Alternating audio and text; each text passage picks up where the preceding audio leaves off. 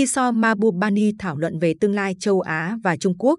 Nguồn Báo Welt, Đức, ngày 27 tháng 11 năm 2021. Nguyễn Xuân Hoài dịch từ nguồn tiếng Đức.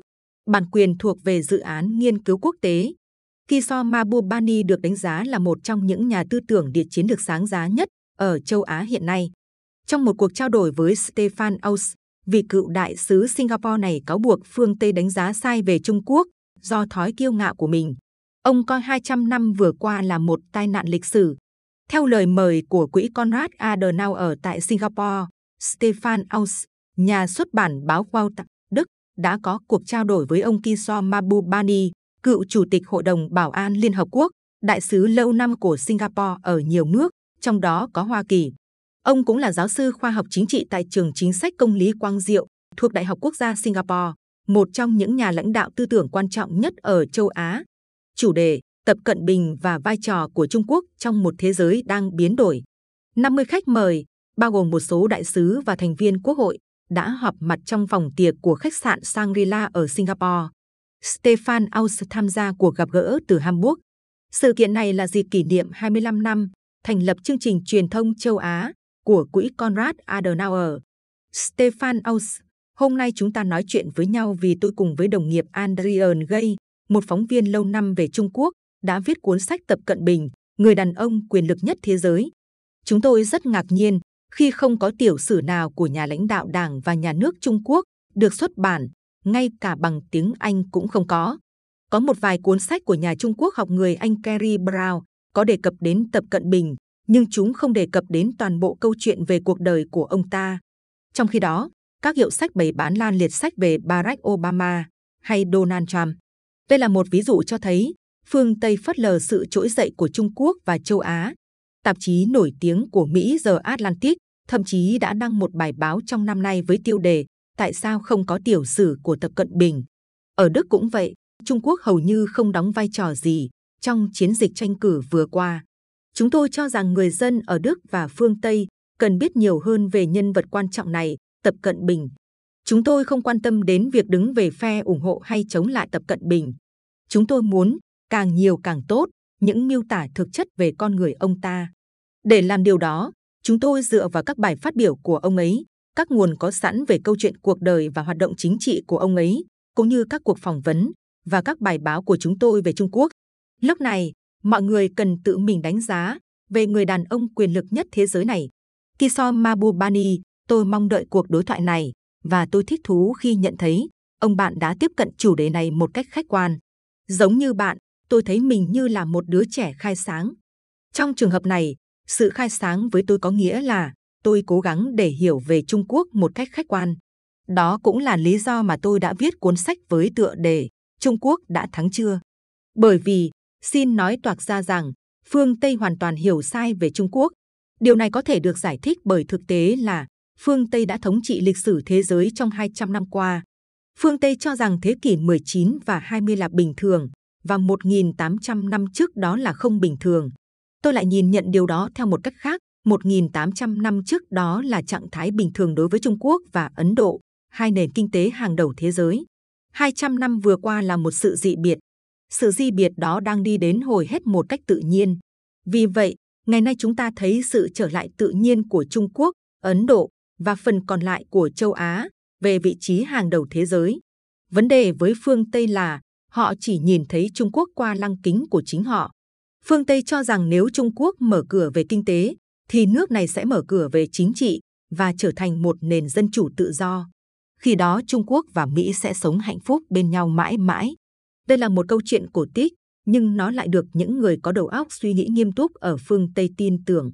Cất Campbell, một trong những cố vấn có ảnh hưởng nhất của Tổng thống Biden, vừa viết một bài chính luận trên tạp chí chính sách đối ngoại Foreign Affairs của Mỹ, có ý tưởng như vậy.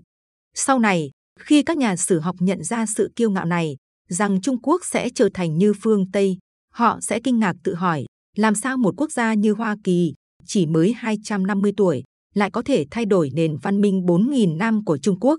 Tại sao Mỹ và châu Âu, với tổng dân ít hơn so với riêng Trung Quốc, lại muốn ra lệnh cho 1,4 tỷ người Trung Quốc phải chọn lựa hệ thống nào? Stefan Aus, trước đây chúng ta luôn đinh ninh rằng nền kinh tế sẽ phát triển tốt nhất trong một nhà nước tư bản, dân chủ pháp quyền. Nhưng Trung Quốc đã đưa nền kinh tế lên vị trí hàng đầu với một hệ thống độc đảng, pha trộn giữa chủ nghĩa cộng sản và khổng tử. Và tôi đồng ý với ông, xét về lịch sử, điều này hoàn toàn không có gì mới. Trong suốt chiều dài lịch sử nhân loại, Trung Quốc đã từng là cường quốc hàng đầu thế giới. Những gì chúng ta đang trải nghiệm hiện nay là sự trở lại vĩ đại nhất trong lịch sử. Chúng tôi ở Đức đã chứng kiến điều này từ góc nhìn của chính chúng tôi hồi trước khi chúng tôi lái xe đến Tây Berlin và sau đó đi đến phía bên kia của bức tường. Chúng tôi thấy rằng mọi thứ ở đó tồi tệ hơn so với ở Cộng hòa Liên bang Đức. Từ đó, chúng tôi đi đến kết luận chủ nghĩa cộng sản sẽ thất bại. Nhưng Trung Quốc được lãnh đạo bởi một đảng cộng sản, đã khéo léo sử dụng các yếu tố kinh tế thị trường và ngày nay cả số hóa. Và họ rất thành công với nó. Ở một khía cạnh nào đó, họ còn thành công hơn chúng tôi. Vấn đề lớn nhất của chúng tôi không phải là trung quốc, vấn đề lớn nhất của chúng tôi là chính ở bản thân chúng tôi. Chúng ta nên chấp nhận lập trường của trung quốc, nhưng đồng thời chúng ta cũng phải làm mới chính mình. Chúng tôi mất 14 năm mới xây dựng xong sân bay Berlin Brandenburg trong khi chỉ sau 4 năm việc xây dựng sân bay Đại Hưng ở Bắc Kinh lớn hơn nhiều, chỉ mất vỏn vẹn 4 năm trời. Trung Quốc đang lên kế hoạch xây dựng 216 sân bay mới trong những năm tới. Kiso Mabubani, Trung Quốc có nền lịch sử chính trị riêng, truyền thống chính trị riêng và nền văn hóa chính trị riêng của họ. Họ biết điều gì ổn và điều gì không ổn đối với Trung Quốc. Theo quan điểm của họ, một hệ thống hai đảng chia rẽ như ở Mỹ không có tác dụng đối với Trung Quốc. Tôi không nói đây là quan điểm của tôi, nhưng theo quan điểm của người Trung Quốc, lịch sử của Trung Quốc chứng minh rằng người dân được hưởng lợi nhiều nhất nếu có một sự lãnh đạo mạnh mẽ và xét về mặt xã hội thì trên 50% dân số nước này sẽ bị thiệt thòi nếu sự lãnh đạo bị chia rẽ. Theo một nghiên cứu của trường Harvard Kennedy, sự ủng hộ dành cho Đảng Cộng sản Trung Quốc đã tăng từ 86% năm 2003 lên 93% vào năm 2016. Tại sao? Bởi vì trong 40 năm qua, Trung Quốc có sự phát triển kinh tế xã hội tốt nhất trong lịch sử của mình. Stefan Aus, từ lịch sử nước Đức chúng tôi biết rằng, phần lớn dân chúng tán thành chế độ độc tài và kiểm duyệt khi họ phải sống dưới chế độ độc tài. Nhưng không phải lúc nào việc kiểm duyệt cũng thành công. Chúng tôi vừa chứng kiến một ví dụ nhỏ khi hai viện khổng tử bớt thình lình phải hủy một buổi bình luận sách dưới áp lực của chính phủ Trung Quốc. Điều đó đã được các tờ báo của chúng tôi đăng tải và cuốn sách của chúng tôi không vì thế mà bị cấm, mà ngược lại. Ngay tại chính Trung Quốc, việc kiểm soát đối với dân chúng về lâu dài cũng sẽ không tốt cho đất nước này. Khi trình độ học vấn của người dân ngày càng cao hơn, mọi người muốn được tham gia, chia sẻ vào các cuộc thảo luận. Ngay cả đối với một hệ thống độc đảng, sẽ không có hại gì nếu có những ý kiến khác trên báo chí và truyền hình, trái với quan điểm của chính phủ. Kiso Mabubani nói về chuyện kiểm duyệt, người ta không thể nhìn thế giới bằng hai màu đen và trắng. Thật ra có nhiều sắc thái khác nhau mang màu xám. Các nước phương Tây chính thức thì không có kiểm duyệt, nhưng mà có kiểm duyệt không chính thức. Tôi vừa từ Hoa Kỳ trở về và đã nghe sinh viên ở đó bàn tán khá nhiều về hạn chế tự do ngôn luận. Hoặc bạn hãy xem xét trường hợp của bà giáo sư người Anh, Kathleen Stock, người vừa phải rời khỏi vị trí giáo sư của mình vì các nhà hoạt động chuyển giới không ưa các kết quả nghiên cứu của bà. Xin hỏi, đó là cái gì nếu không phải là kiểm duyệt? Một vấn đề khác thực ra quan trọng hơn, đại đa số người Trung Quốc chưa bao giờ được hạnh phúc như hiện nay. Ngược lại, 50% dân Hoa Kỳ ở tầng lớp dưới lại cảm thấy bất hạnh đến mức đến năm 2024, có khi họ sẽ bỏ phiếu bầu ông Trump trở lại làm tổng thống. Hoa Kỳ ngày nay là một xã hội bị chia rẽ và rối loạn về chức năng. Stefan Aus, tôi hiểu động cơ của ông Tập Cận Bình khi ông ta từ chối nền dân chủ phương Tây như cách nói của ông ta. Ông Tập lo ngại Trung Quốc có thể bị tan rã như Liên Xô, hay thậm chí sẽ chìm trong nội chiến như Nam Tư.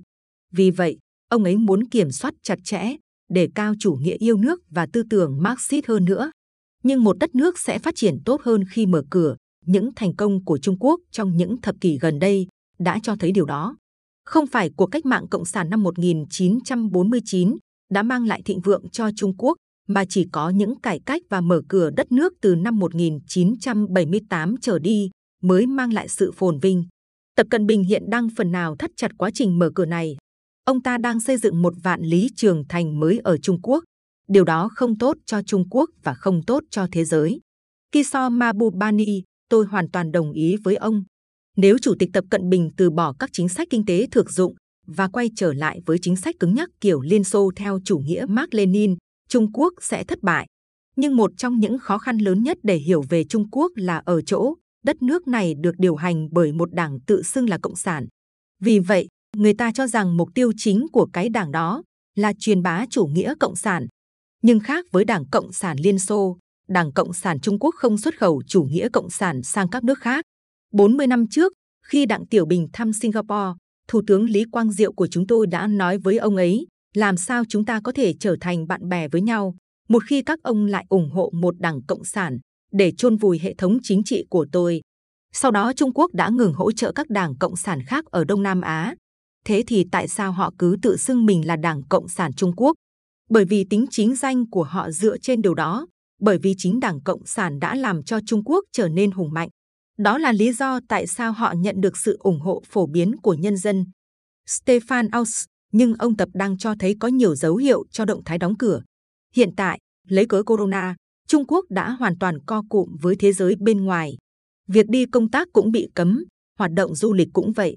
Chỉ những người nước ngoài có hộ khẩu thường trú tại Trung Quốc mới được phép quay trở lại, nhưng trước tiên cũng phải thực hiện cách ly vài tuần trong các khách sạn có kiểm dịch, ngay cả khi họ đã xét nghiệm âm tính và đã được tiêm phòng đầy đủ. Câu hỏi đặt ra là liệu điều này có thay đổi trong vài tháng tới hay sẽ tiếp tục như vậy trong nhiều thập kỷ? Kiso Mabubani, tôi cũng không biết khi nào Trung Quốc mới dỡ bỏ bức tường Corona. Nhưng nền kinh tế Trung Quốc hoàn toàn không co cụm. Bất chấp cuộc chiến thương mại của Trump, thâm hụt thương mại của Mỹ với Trung Quốc vẫn tăng lên do xuất khẩu của Trung Quốc tiếp tục tăng trưởng.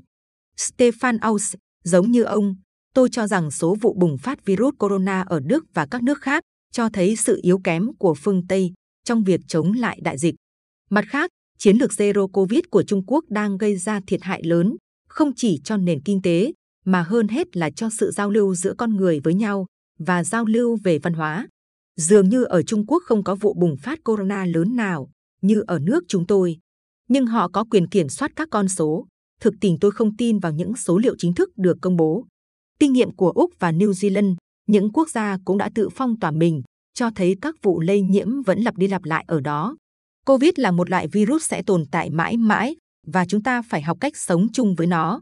Kiso Mabubani, Stefan, như ông bạn đã biết, có hai trường phái suy nghĩ về cách đối phó với Covid. Người phương Tây nói phải chấp nhận căn bệnh này như một hiện tượng đặc hữu của xã hội chúng ta. Trong khi đó, người Trung Quốc đang cố gắng xóa sổ căn bệnh này bằng không. Singapore thiên về lối suy nghĩ của phương Tây. Và tôi rất vui vì Singapore đã mở cửa. Vì vậy, cuối cùng tôi đã có thể có chuyến du lịch Mỹ trong 4 tuần vào tháng 10.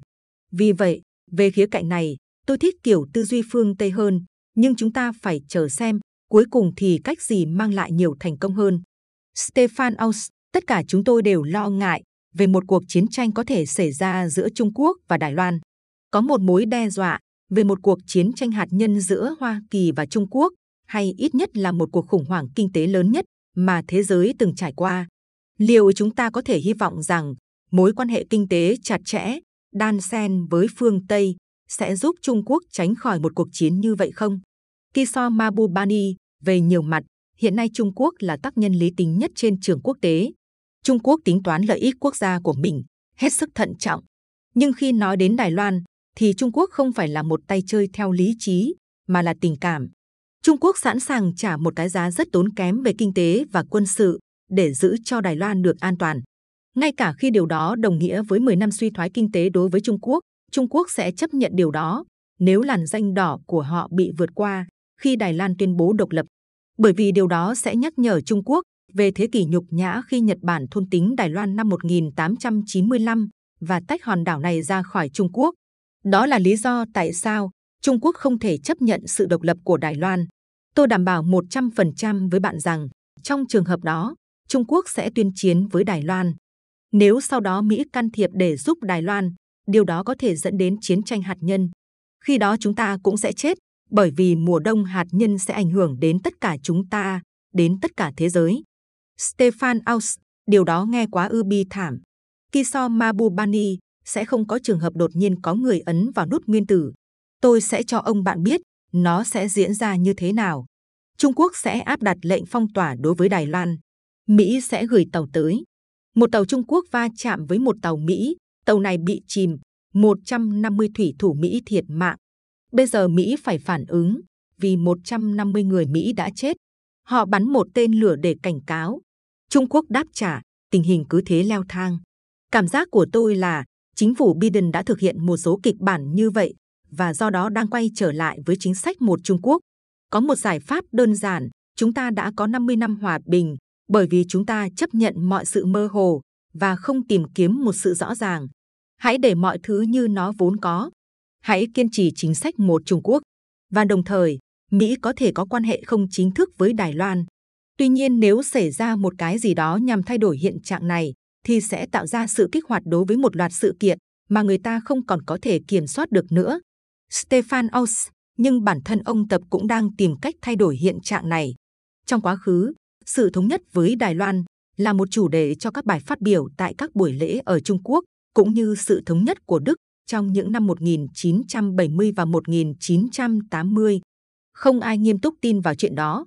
Nhưng những luận điệu của Tập Cận Bình trong suốt cuộc đời tại vị của ông tạo ấn tượng Đài Loan sẽ được đưa về với đế chế. Vì vậy người ta gần như buộc phải nghĩ đến chuyện ông sẽ nắm quyền trong một thời gian dài. Giờ xin nói một cách nghiêm túc, ông ta đang khuấy động kỳ vọng của người dân Trung Quốc, mà đến một lúc nào đó, điều này phải được thực hiện. Kiso Mabubani có thể ngày mai khi thức dậy, nghe tin Tập Cận Bình tuyên bố xâm lược Đài Loan. Nhưng người Trung Quốc tin rằng cách tốt nhất để giành thắng lợi trong một cuộc chiến là không phải chiến đấu, là những người am hiểu đầy khôn ngoan về địa chính trị. Họ sẽ tính toán một cách thận trọng với niềm tin chắc chắn Trung Quốc sẽ là cường quốc kinh tế số 1 vào khoảng năm 2030, khi đó các quốc gia khác sẽ ngoan ngoãn, biết vâng lời hơn đối với họ. Sau đó, họ sẽ hái quả Đài Loan, khi đó nó đã chín. Vậy thì cơn cớ gì họ phải vội vàng? Nhưng nếu Trung Quốc có cảm giác có ai đó đang tìm cách thay đổi tình hình và công nhận nền độc lập của Đài Loan, thì họ hành động ngay lập tức. Stefan Aus có một điều chắc chắn là chúng ta phải sống với suy nghĩ rằng Trung Quốc sẽ trở thành quốc gia hùng mạnh nhất trên thế giới, ít nhất là về mặt kinh tế.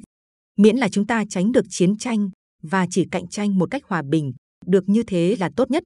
Chúng ta phụ thuộc vào nhau, Đức bán ô tô cho Trung Quốc và sử dụng điện thoại di động và máy tính được sản xuất tại Trung Quốc. Nhưng, so với hiện nay, trong cuộc cạnh tranh này, chúng ta phải tạo ra một hình ảnh sáng láng hơn. Hiện tại chúng ta chỉ tập trung vào biến đổi khí hậu và các thảm họa khác, mà quá ít tập trung vào sự phát triển nền kinh tế và hệ thống giáo dục của chúng ta. Kiso Mabubani, ông bạn vừa đề cập đến một điều mà ở Mỹ không một ai dám nói ra, đó là Trung Quốc sẽ vượt Mỹ, trở thành cường quốc kinh tế số một thế giới. Điều này người ta có thể cá cược vì chỉ cần làm một phép tính đơn giản.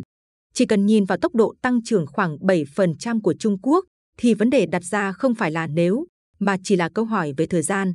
Ở Mỹ, không có chính trị gia nào dám đề cập tới sự thật này. Nếu ai đó ở Mỹ thừa nhận rằng Trung Quốc sẽ sớm vượt qua Mỹ, sinh mệnh chính trị của người đó coi như không còn.